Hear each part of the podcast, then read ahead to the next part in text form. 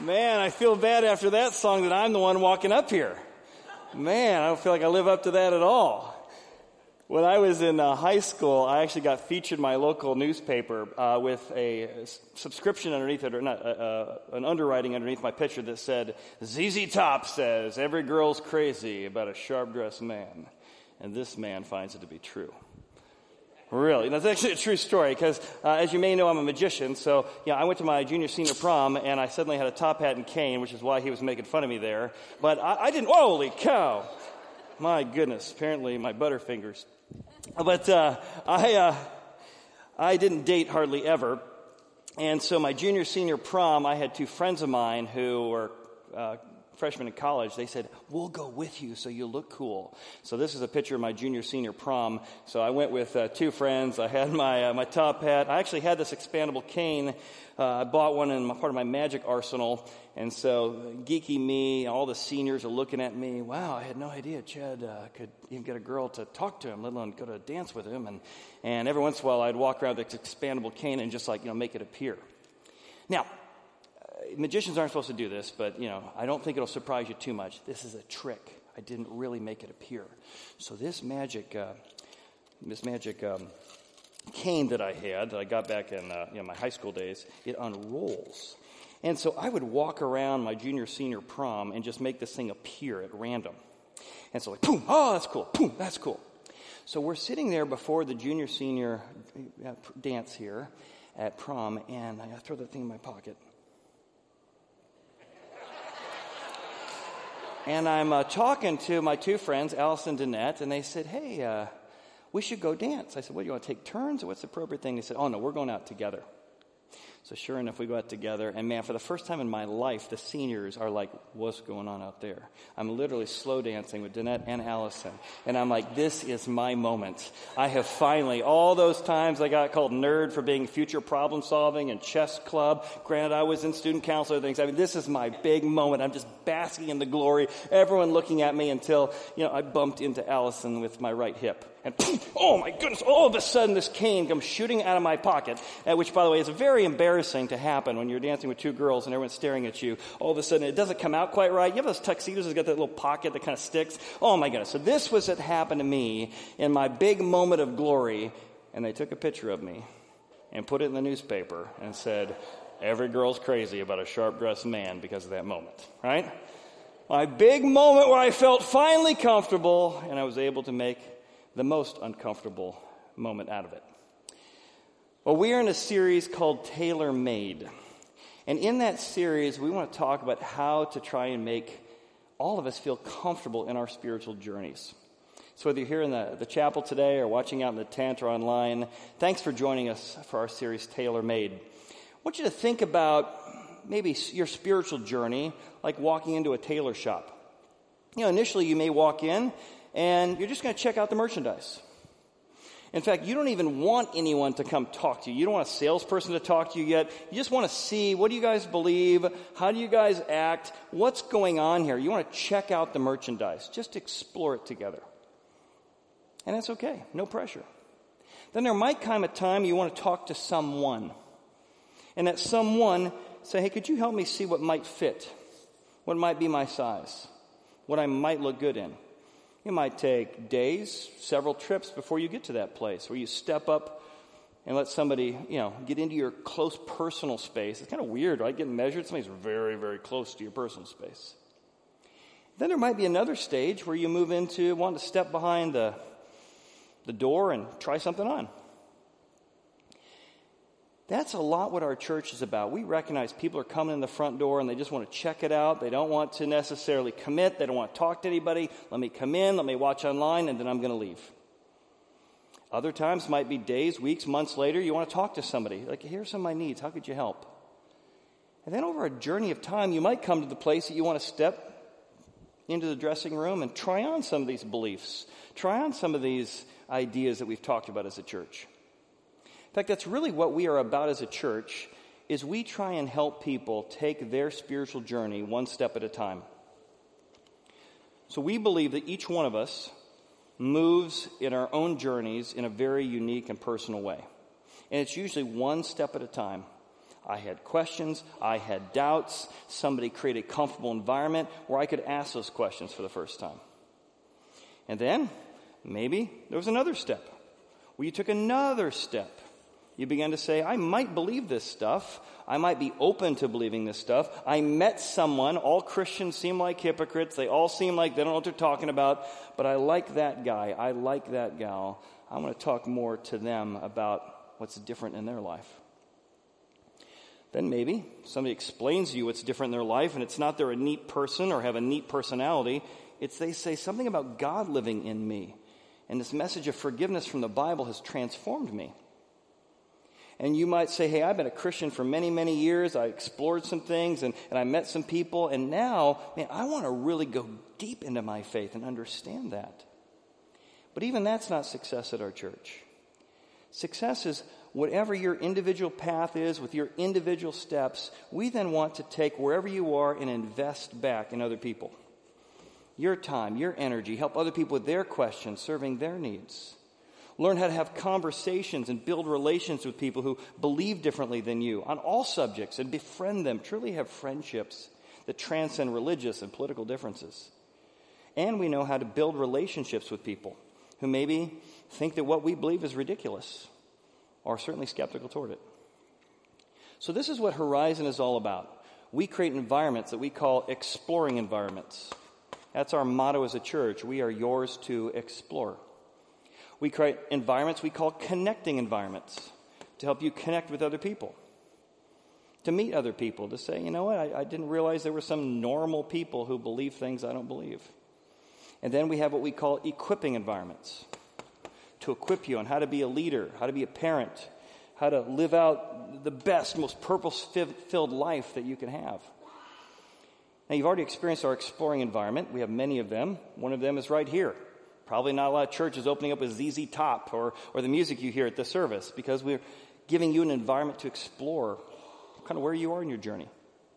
If you've ever come to our equipping service, at 8.30 or 9.45 we go verse by verse through the bible sing music have prayer and communion. We're presuming 20-year bible veterans who want to go deep into the bible verse by verse. But we also have environments we call our connecting environments just opportunities for you to get to know other people around the church sometimes that's one-on-one sometimes that's in a small group sometimes it's in a big gathering like our family uh, event where we had you know a thousand people here on campus with food trucks if you'd like to connect, we have another one of those coming up next Saturday. A chance just to connect, maybe meet somebody who believes differently than you. There's no religious message. It's just fun, live music. Our band's doing music for an hour, and Ken Kington, who spoke last week, doing pure comedy. If you've never been to a comedy event with, uh, with Ken, it's pretty, pretty good. In fact, let me give you a little snippet of the comedy event he did a couple years ago. Let's watch.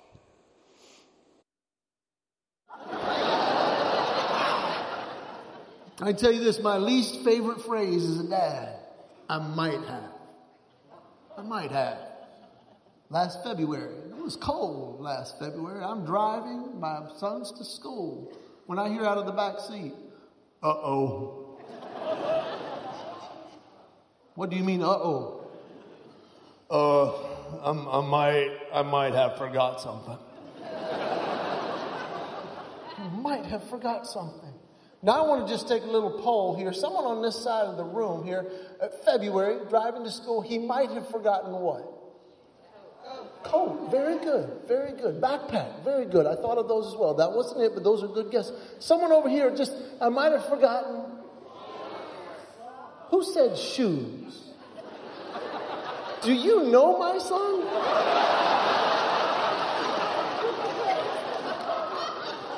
He said I might have forgot my shoes. I said, Well, look on your feet.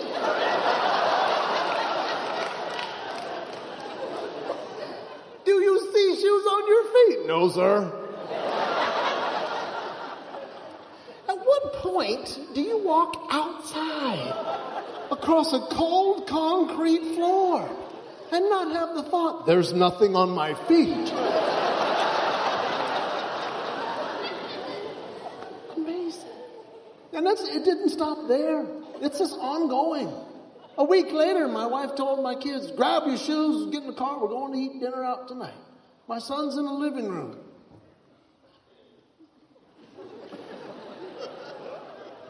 I said, Did you hear your mother? Yes, sir. Go get your shoes. I don't know where they are.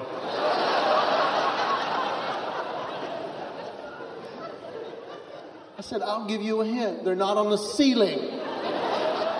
Go get your shoes. I don't know where they are. I asked him, Where's the last place you put them? He did not say anything, but the look on his face was like, Well, Yoda, if I knew that, I would go get them.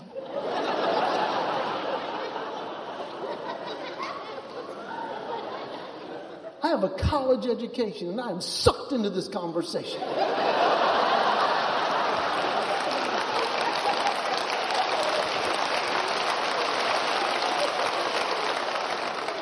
Asked the dumbest question known to man. I said, Where is the last place you remember having them? On my feet.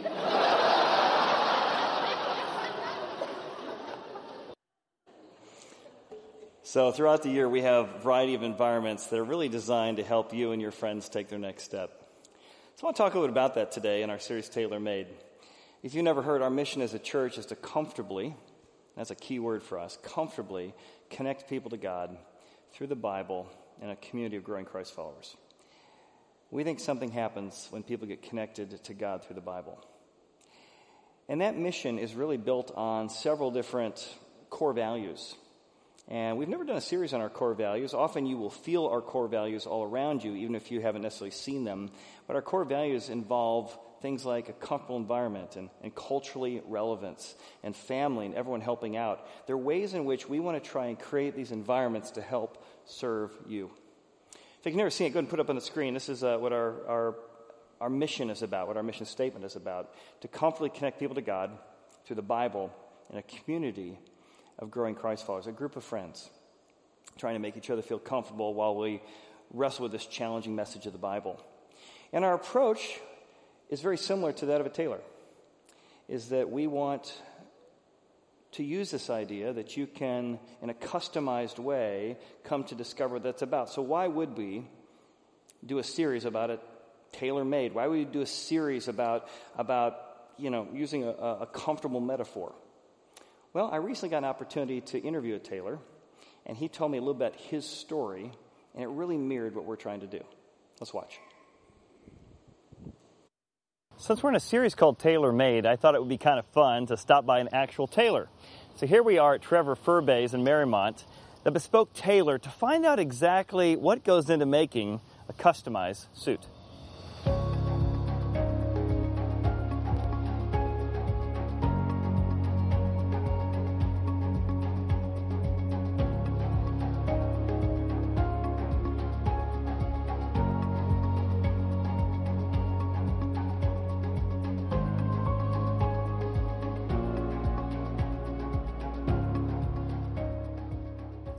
So I met Trevor several years ago when I wanted to kind of refresh my wardrobe. And I mentioned at the time that I'm a difficult case. I'm partially colorblind. I don't have good creative instincts when it comes to fashion. And my wife would take me into the mall back when people went to the mall. And I remember every time she walked past the women's clothing section, there's some chemical in women's clothes that just sucked the energy out of me. I'm like, oh, is this ever going to be over? So, how would you help somebody like me, or how did you help someone like me? Really personalize that uh, that approach to fashion? Sure, I think it's a matter of just bringing you in, talking about clothing, trying to find out what you want out of it and why you need the clothing that you need. So just deep diving in to your needs and wants, and then we kind of go from there. Yeah, I think I was impressed with just how many questions you asked versus just wearing clothes or grabbing something. How would you encourage someone who maybe is trying to decide, do I want to take a off the rack suit or really invest the time and energy into a bespoke suit? Doing a full bespoke. Well, the full bespoke takes into account your whole body. It mm-hmm. takes into account the fit that you like on your trousers, the fit you like on a coat, your chest, waist, and seat, all of these mm-hmm. different things. Where as an off the rack suit, it's really like, hey, this is going to fit everyone. Mm-hmm. So that's kind of my thoughts. Yeah, well, like one size fits all. Even at Horizon, you know, a lot of times uh, people take a one size fits all approach to spirituality. So one of the reasons we're doing the series called uh, Tailor Made is because we try and take that personal approach. If someone's necessarily a 20 year Bible veteran, we're going to say, How do we help you take your next step? If somebody's maybe kicking the tires on Christianity or skeptical toward Christianity, it's just a different approach. So that one size fit all doesn't necessarily work for us as well. And really, for us, it's about people being the priority. So, how would you, a lot of that stuff happens behind the scenes at our church. Sure. What's the behind the scenes approach of what happens once I go to get measurements and things eventually get put into motion? Sure, absolutely. Well, the behind the scenes, really, it's us sitting down and kind of going through those things again, talking about your wants and needs, as we talked about earlier. And then you and I will sit down, we'll build a plan and carve it out and move forward from there. Yeah, and I think what makes kind of a tailor and, and, a church similar, especially the approach we're trying to take, is we saw that Jesus always made people the priority. And we as a church try and do the same. People are always the priority, and making a relationship and friendship what we do at the bottom line. So Jesus teaches his disciples to individually meet with people. And then when he leaves earth, they go and do the same. They take this customized tailor approach. And this tailor approach is always built on personal relationship and personal interest. Just amazing how Jesus is genuinely interested in everyone, whether it's the prostitute or the religious leader, whether it's a tax collector or whether it's a, a centurion who's commanding, you know, thousands of legions of troops. Jesus has this tailorized approach. It's always built on personal relationship and personal interest. If you hang around our church long enough, you're going to see that our weddings are very, very unique. I just did a wedding recently, all built on a military theme because it was a military service family. Weddings and funerals, individual needs in our church call up, and somebody's got a legal issue like going on this week, so we called somebody else who maybe could make a connection and help somebody in need who couldn't necessarily afford the, the needs that they had. So much of what we do one on one, person to person, happens behind the scenes, but it's built on a personal relationship and personal interest. I want to talk a little bit about what that looks like and, and why that came. Why did Jesus' approach become so contagious that his disciples followed that? And I want to give you three principles of a, of a tailor made approach that Jesus' disciples used. The first principle is to treat everyone, or treat each one rather, how you wish you could treat everyone. What if you would treat each one like you wish you could treat everyone. Right? There's enormous need. If you gave to everything that could be given to with your time, energy, and money, we'd all be bankrupt emotionally and financially. Right? There's just needs everywhere.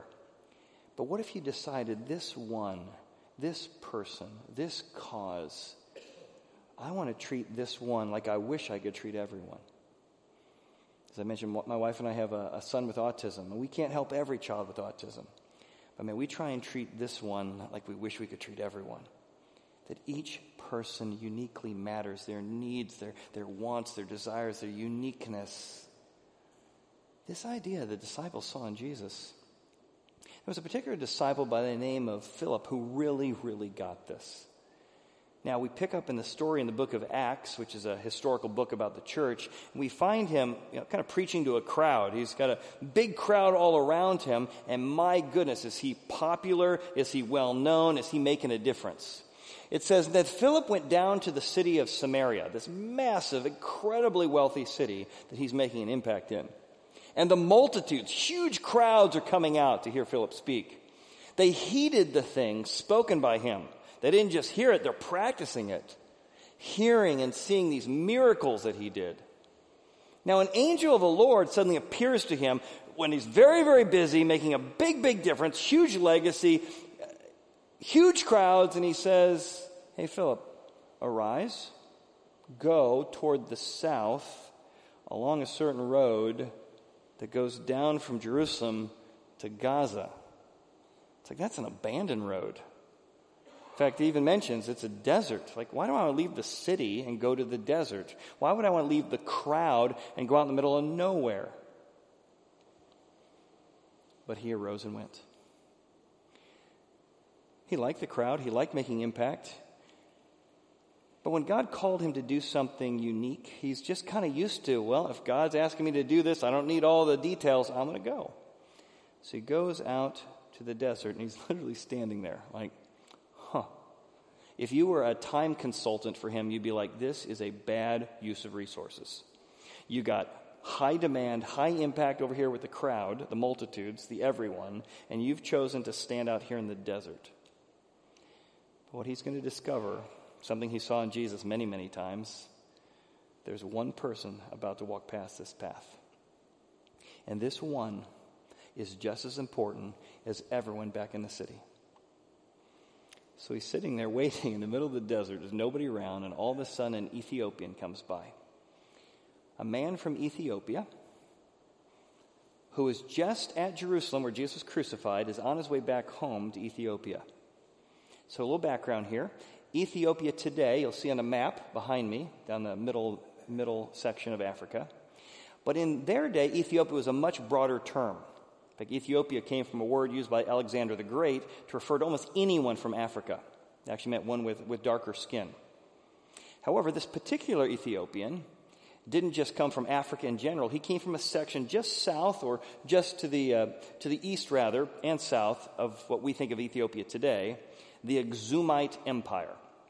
This was a massive military power. This was a wealthy, wealthy area of Africa. Think of it almost like the Wakanda of its day, without maybe all the special effects. I mean, this was an incredible empire down here in Ethiopia. And this man is going to be the CFO of the leader of the Aksumites, who's just gone up to that area. He's now headed back. And here's what it mentions about him Behold, a man of Ethiopia is a eunuch. So he's a eunuch because he serves in the royal court. And they didn't want you to impregnate the princesses or the queen, as you're going to see in a moment. So he's a eunuch. He's made huge sacrifices, huge sacrifices, in order to be in this unique role of influence. He had great authority under Candace, the queen of the Ethiopians, who had charge of all her treasury. Now, it looks like her name is Candace, but this is an official title. They found hieroglyphics of the Candakes, as they're often called. This was like saying, the Candace was like saying the Pharaoh, the Pharaoh of Africa, the Candace of Africa. So there was a whole s- series of years where the Candaces ruled with incredible wisdom, incredible might, incredible military power. And she's put all her authority, all of her treasury is governed by this Ethiopian eunuch who's just returned from practicing Judaism at Passover and he's on his way back to Africa. And he's returning. Now, because Philip is willing to treat this one, he doesn't know anything about him, doesn't know his background, he treats the one like he would treat everyone back in the city. This encounter will literally transform the world. It will transform the world. Now, let me jump back a thousand years.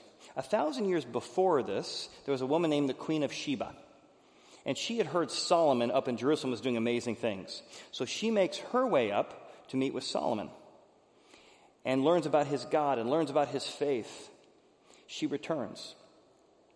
And this man, this eunuch, was practicing Judaism because a thousand years earlier, Solomon had chosen to spend time with the Queen of Sheba.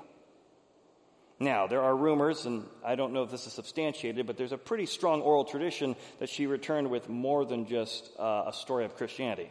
Solomon had 700 concubines, didn't necessarily practice what he preached real well, and many think she came back with a baby Solomon, if you know what I'm saying. In fact, there's even rumors, probably unsubstantiated, but where is the Ark of the Covenant today? There's one uh, oral tradition that the Ark of the Covenant during later times when the Babylonian Empire came through that it was hidden in Ethiopia, and that's where it is today. I doubt it, that's one of the stories.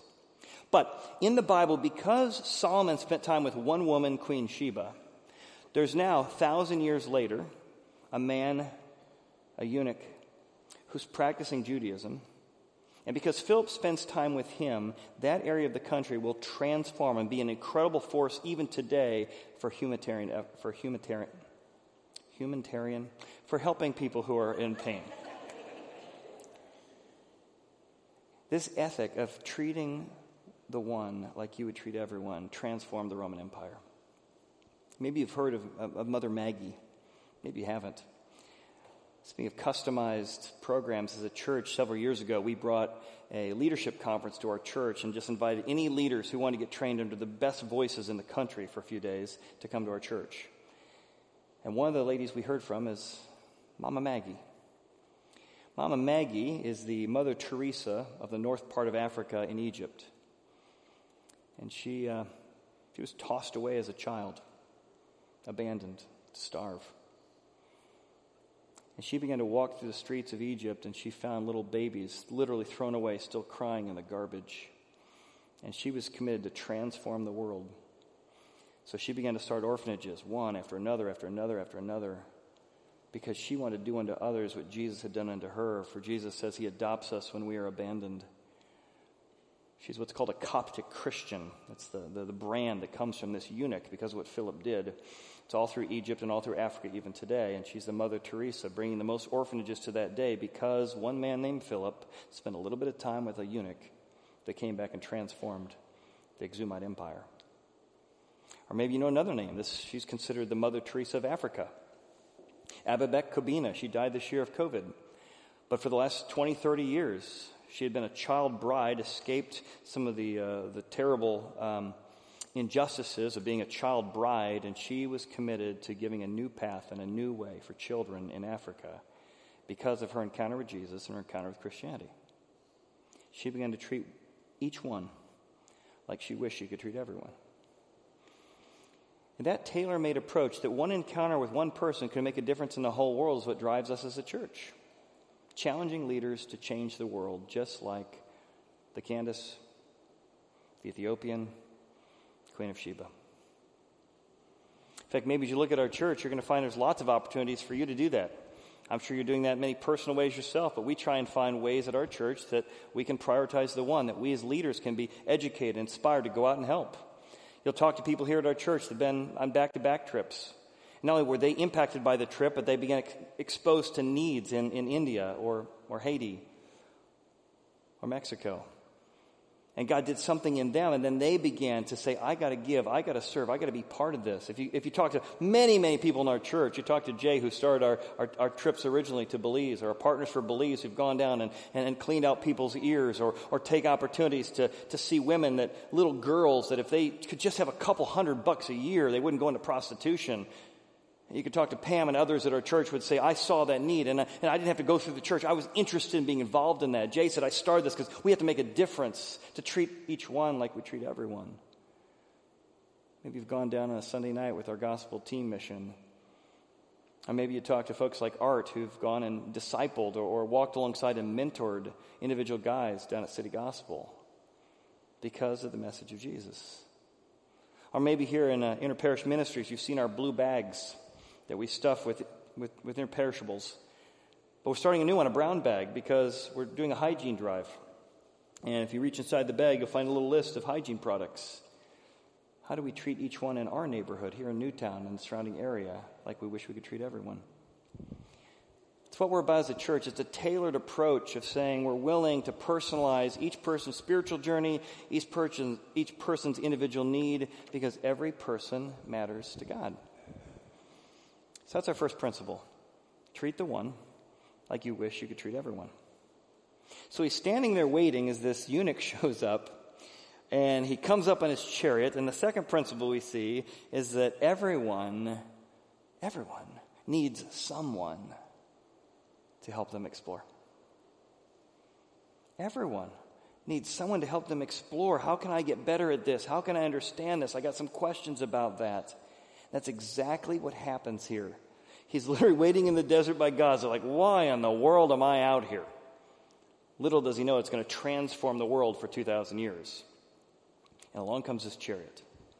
And it says the Ethiopian eunuch is in his chariot, and he's sitting in the chariot. This is a very wealthy man.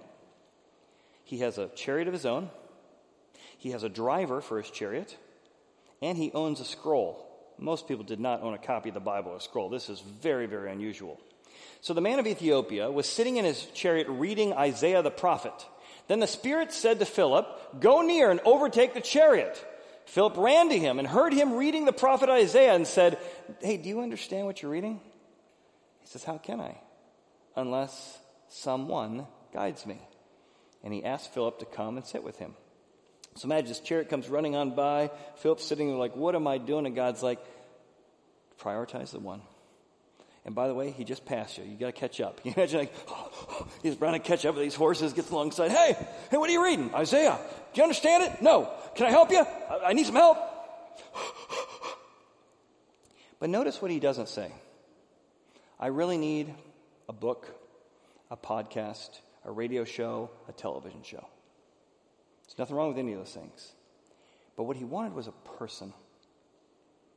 A person to sit with him and say, I've got some very specific, very individualized, very custom questions. Right now it's about Isaiah. Can you help me? See, everyone needs someone to help them explore.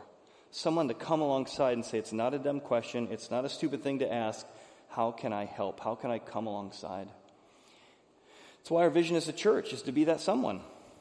Wherever you are in our three environments, wherever you are in our journey, how can we come alongside? It's the reason those of us who've been attending for 20 years give financially, serve financially, uh, serve in uh, giving of our time. We want to create an environment to be the someone to help you at whatever time you feel like you'd like our help. In fact, we had kind of a custom guys trip I did last year. We went, uh, we went skiing at uh, Jackson Hole and it was fun because I it was three guys and myself. And while we're skiing, my friend Matt, my friend Bill, my friend Trey.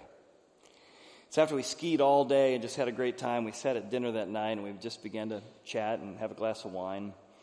And I said, guys, I don't think any of you know each other. You just all know me, and I'm kind of the hub of the friendship. With the exception of Bill and Trey, they knew each other. I said, Why don't you guys hear the story of what God's done in your lives? So we jumped back, and Bill went first. Bill said, Yeah, I started attending Horizon 22 years ago before you even opened to the public. I met the leadership team at the church because they happened to be at the same hotel I was at up in Chicago. They were going to a conference, and I was, you know, doing business. They invited me to come in and to chat with them. I'm like, what are you up to? And they said, well, we're going to start a church. I said, well, I'm an atheist. Um, that's weird. They said, well, we're starting a church for people like you who don't believe the way we do. And Bill was fascinated. So Bill came back to Cincinnati, where he lives, and he began to attend our church. He became friends with Trey and many others, and they began to walk with him through his questions, through his doubts, through his journey. And as we're sitting at dinner that day, he just talked about how eventually, through friendship and connection from the very early days, he'd come to know Christ. Then Trey talked about his volunteering and, and call into leadership and how he was giving 30 or 40 hours a week uh, of volunteer work putting this building together as one of our general contractor kind of liaisons to the church and, and how we dreamed and we hoped and we prayed that after moving you know, 210,000 cubic yards of dirt that we hoped we could build a space that people would show up to and that people would feel comfortable to connect and grow. It's like Bill's story was our story. And Matt jumps in. Well, my first Sunday was when you moved in this new building. I wasn't a believer in God or Jesus, but I knew this property pretty well because one of my relatives got shot on this property. Mm. And I came in the front door and thought, let's check it out. So I came in the door, the first two people I met were two important, with the same names as two important people in my life. And that just felt like too much of a coincidence. And so I kept coming back and I became friends with people and joined the group and got to know Chad. And, and I now call myself a follower of Jesus.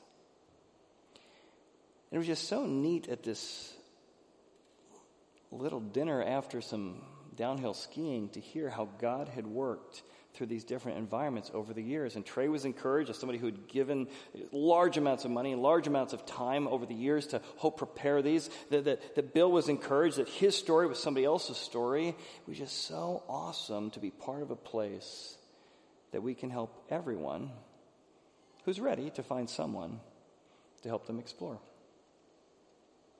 And that's why, as a church, we create these, these tailored tools to help you with that you know, whatever the environment is that you're in, we have different tools. You know, one of our tools is Fast Track Bible. We know if you don't know the Bible real well, it can be embarrassing to kind of like jump into all these people who are experts. So we had a Bible you can read through in 90 minutes. We've done several series on that.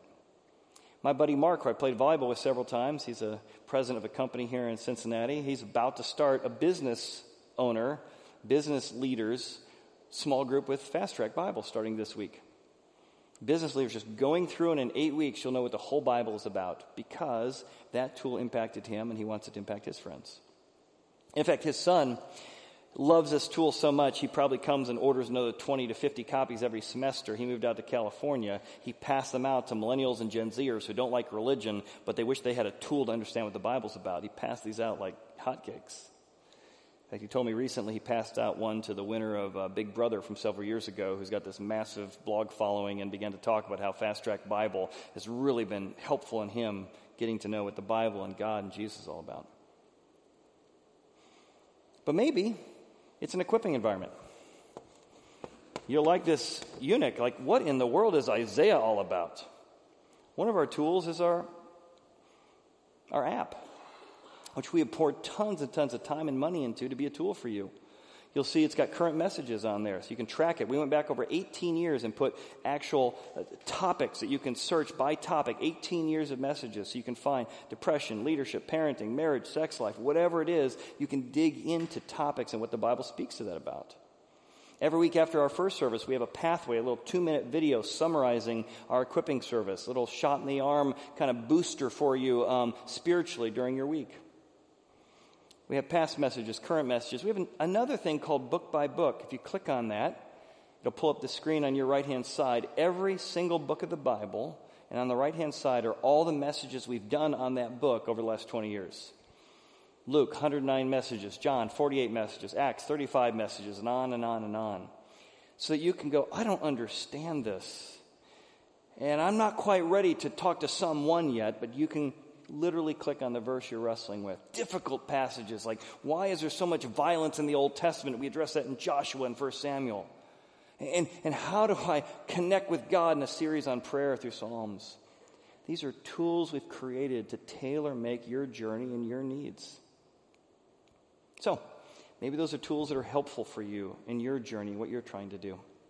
Because our real desire, our real hope, is that you would not only explore, not only be equipped for life, but you would connect.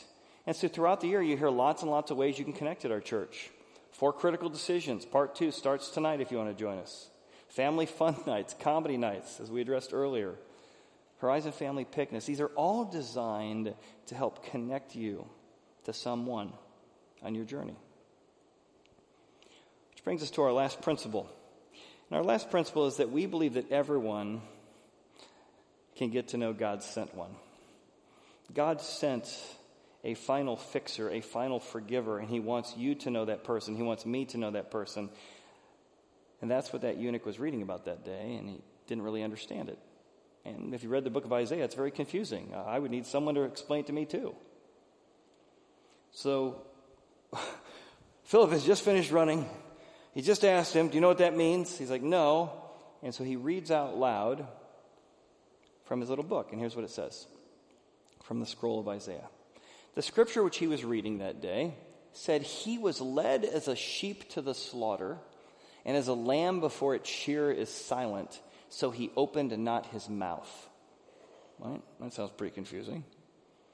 So the eunuch answered Philip and said, I ask you, of whom does this prophet say is he talking about himself or somebody else? And this is a prophecy from like 500 BC predicting that the Messiah would be led as a man to the slaughter, but he wouldn't speak when he was being tried. Well, literally, this eunuch has just come from Jerusalem, where Jesus was just crucified, and he did not open his mouth to get free under, the, under his opportunity with Barabbas. No, not Barabbas, but with uh, Pilate. And so he's, all these things are on his mind. He's just seen all this stuff happen in Jerusalem. And he's like, I wonder if this 500 year old prophecy applied to that guy. And through a whole series of questions and dialogue, this eunuch helps him understand that Jesus was a long predicted, very specific, detailed, sent one from Jesus. And though many people had thought the Messiah would come and be a conquering king that would destroy the, the, the Romans and Greeks, he would come instead as a sheep a lamb that would die to offer forgiveness to the world. And this little conversation with the CFO of the Aksumite Empire will transform Candace, transform Africa, and revolutionize the world. Everyone can get to know his sent one. Now, here's something I know As a guy, I don't like to be in environments where I feel incompetent and foolish. I avoid those environments. Which is why, though I love playing sports, you know, I play sand volleyball every week, I, am a wakeboarder, I'm a skier, I don't watch a lot of sports. Every time you know, I go to do a sports analogy, you don't see me sweat because I know I'm a screw up who a general manager is. I just don't, I don't know the characters. Every time I go to step into a sports analogy, I just feel incompetent because I know I'm going to screw it up. Another area I feel incompetent in is I don't think I've been in a gym in 30 years because the last time I was in a gym was between my sophomore and junior year of high school, and I thought, this is my big moment. I got to finally you know, get some muscles on these arms. And so I'm sitting in there, and, and everybody's like bringing up the big, heavy, you know, put this on this side. And I'm like, I'll start with the bar. And so, like, everybody else is pumping weights, and I'm like, I'll start with the bar. And I remember laying there. I got two spotters for the bar, you know oh my goodness, I'm gonna die, I'm gonna die, I'm gonna die, I'm gonna die. I won.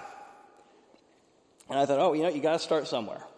And I remember my coaches, who I loved and still love, I remember catching them out of the corner of my eye and seeing them laugh at me.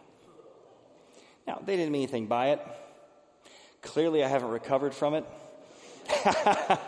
But I know for me, I don't go into a workout room where I'm going to feel humiliated, I'm going to feel embarrassed because I don't look like I'm supposed to look, I don't know what I'm supposed to say, I don't have the terms all correct. We know that many of you have been building successful businesses, successful families for 20 or 30 years. And you say, I just don't know all the Bible stuff. And I'm going to get around Bible people who talk in a Bible way, and I just am going to feel like a rookie. So everything about our church is designed to presume wherever you are, every question's okay. There's no dumb questions. We try and dialogue and create environments and tools that presume wherever you are, we want to help you take your next step. That's what we're about as a church. So here's our application for us. How can we serve you and meet your needs? Let us serve you and meet your needs and if you're like, hey, you're doing a good job, well, then help us serve others and meet their needs. That's what we're about as a church. You might say, well, I've thought a lot. I didn't know you had these many tools. I didn't know you had this many environments. And you, and you might want to individually stop after a service at the hearth room, talk to John, talk to me, talk to Drew, and say, hey, I got something I'd like help on, and I don't want to be in a group. I want to meet with one person like the eunuch did. I want one person to help me with some things I'm wondering about. Because we guard your confidentiality very, very seriously here at our church. We know that for many of us to open up and to trust somebody else, it's a big deal, and we're, we humbly are just so grateful at those moments that you open up and let us into your life. So let us know how we can serve you. Maybe it's the tools we offer, maybe it's the services we offer, maybe it's a relationship that you want to meet with somebody else in a similar stage of life as you're in. Or maybe you want to help us serve others and meet their needs. And maybe it's the variety of things I talked about on mission trips and, and local opportunities to help with interparish ministries. Maybe it's you want to give financially or give of your time. You want to say, somebody create an environment for me to explore and for me to equip because of their financial giving and building this place to facilitate this work. Or maybe you know that somebody else volunteered to help park your car or hand you a program or, or help teach your kids. You're like, I want to help serve and meet the needs of others. Where's the need? Here's my gifts. Here's my strengths. I want to be part of a place like that. Well, this eunuch is so struck by this conversation that he suddenly stops the chariot and he's like, I see some water over there. And Philip, beginning the scripture, explained to him how Jesus fulfilled all these predictions. And he's like, I want to believe in Jesus right now. And the eunuch said, All right, I see some water over there. What hinders me from being baptized? Philip said, well, here's how you become a Christian you believe in your heart that Jesus is the Son of God and He died for you, that He's the one that Isaiah's talking about. So, I believe Jesus Christ is the Son of God. So they walked over the water. It wasn't magic water. It wasn't a big religious ceremony. It's literally like water on the side of the road near the desert. Not a lot of water in the desert. And when you go under the water to be baptized, it's really a picture of what Jesus does for you. When you go under the water, it's a reminder you're fully washed, past, present, future. That's what baptism means. When you come up out of the water, you didn't just die with Jesus to be forgiven, you're raised with Jesus. And you're raised, washed, and clean and new. Now, you may not ever decide to make that decision.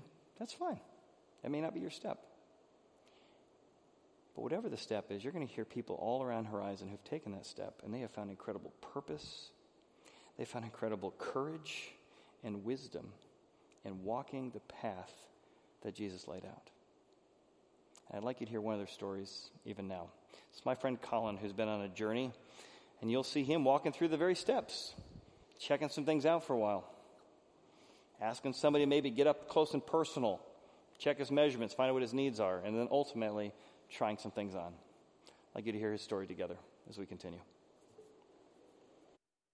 in high school when my brother was in middle school he met some guys uh, that were attending youth group here at horizon and he kept coming home after sunday service uh, we weren't attending at the time and he would come home and tell us all about how much fun he was having and really encouraging us to come and so i said hey if you know my brother is enjoying this this much and it's been really beneficial for him uh, you know i'll go and I'll, I'll check it out and so we came to the exploring service which is just as it's described. It's meant to be approachable and where you can ask questions and be curious. And I did that for a while, and it was just a fun, fun place to um, not feel uh, it forced on you. It was more of here's what we're learning in the book today and how it really relates to you. And I liked that aspect. It wasn't here it is now go home and read it. It was here it is now let's talk about how it really impacts you in your life. And I thought that that was a much more approachable way to uh, attack your faith.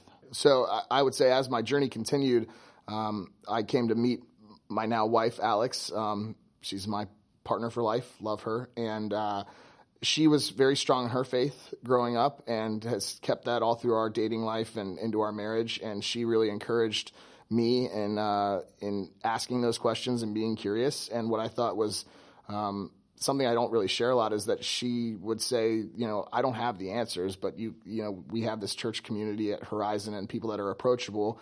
And I had already started asking questions of Drew and Chad, and I thought, um, well, I'm gonna. Uh, my initial thought was I'm going to challenge them because I feel skeptical about things, and I hate that word skeptical, but that's that's really the best way to put it. And I would try and say, well, what about this and what about that, and the way that they handle those questions and you guys you light up and you're excited you see it as a challenge and you can't wait to, to take on that question and that made me excited to learn the answer and to learn and, and it usually shifted it would be it's not the question. You need to think about it in this way. Aha, those aha moments. And we've had so many great moments whether it's here at horizon or you know in group or just at lunch and the, where the light bulb clicks. And that made me comfortable to okay i can ask questions. And then this guy Kenn Kington came and spoke, and uh, you know I don't know if people have heard of him, but he spoke at church, and he's a comedian, and it was funny, and it was again lighthearted and approachable. And then he did authentic manhood, and that was a series that we did here with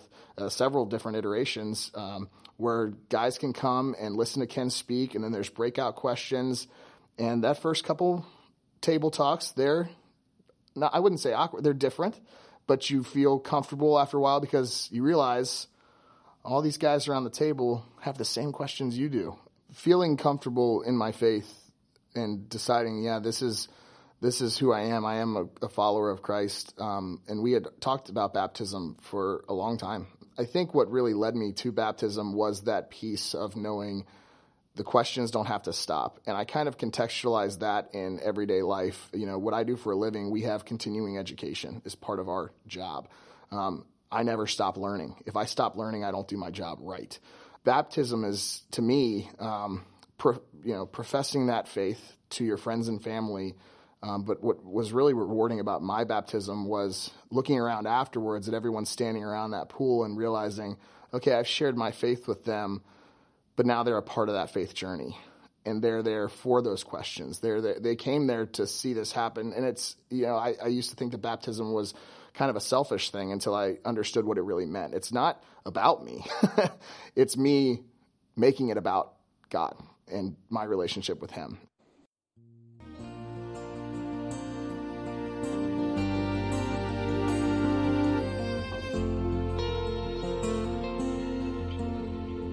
We want to say thank you for being here this morning. We hope that Horizon is that place that you can experience how God can be different in your life.